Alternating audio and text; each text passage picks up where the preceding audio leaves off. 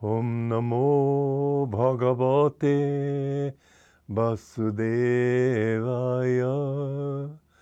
Om Namo Bhagavate Vasudevaya. Om, I bow to the Lord Vasudeva. Joy to you, friends. I would like to read stanza 17 of the first, second chapter of the Bhagavad Gita. Krishna says, He alone, the unchangeable Spirit, pervades all and is imperishable. Nothing can destroy His eternal reality. God created everything out of His consciousness. There isn't anything, He couldn't create this universe like a carpenter going out and buying wood and sawing and everything. He had to bring it into existence out of his own awareness. And God, first of all, was completely unmoving, the infinite spirit. This is the natural state of spirit. But I have the thought, and this is my idea, but I think it's a worthwhile idea to share with you. People say, Why did God make the universe? Why did He create us? Why did He bring this whole thing into manifestation? And my guru's guru said, leave a few questions to be answered in the infinite. But I have an answer that at least satisfies me, and that is that it is the very nature of bliss to want to expand itself, to want to express itself. When you feel bliss, you want to say so, you want to show it. And so the nature of this unmoving Satchidananda, absolute, ever existing, ever conscious, ever new bliss, its own nature made it create. It's a part of the eternal show that God Himself is the creator also. And so for a while He throws everything out into manifestation. And as the Bhagavad Gita said, I throw this whole thing out with the day of Brahma, which is the day of manifestation. And for a few billion years, everything goes this way, and then after a while, everything goes back into Him. And creation itself is a constant repetition. Here's a doubt for you, and I, I don't like to throw it at you, but it's an intriguing one. If he created once, there must have been a number of times that he created. We know that there weren't. We know that this creation has gone on indefinitely forever. And yet, the intellect asks this question, not the soul, but the intellect. Well, if he's bringing them out once and then twice, there had to be a first time. Anyway, I leave you with that one to brood on. But it's not very fair of me. But the truth is that the soul knows the answer to that question. To that question, I can't give you an answer. But the nature of God is to replicate itself. This is what I, at least, have experienced in bliss that it's not enough to feel blissful. I want everyone to feel blissful. It's not enough to feel joy. You want to express that joy. And so God has expressed that joy in the whole universe. As it says in the Indian scriptures, God created himself that he might enjoy himself through many. And then you see all the suffering in this world, and you see the weeping and the tragedies, and you think, joy? How can he enjoy himself through all that?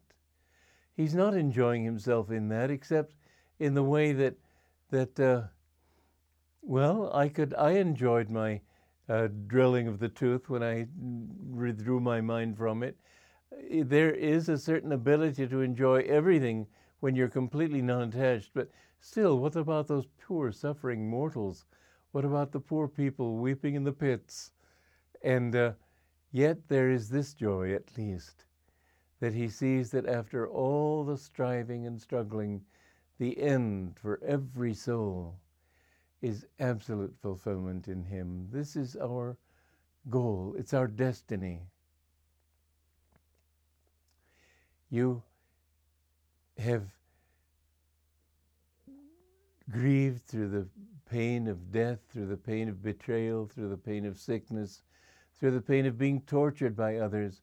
How can this be joyful? Well, think of it this way. If you have a book in which nothing ever goes wrong, won't you be bored?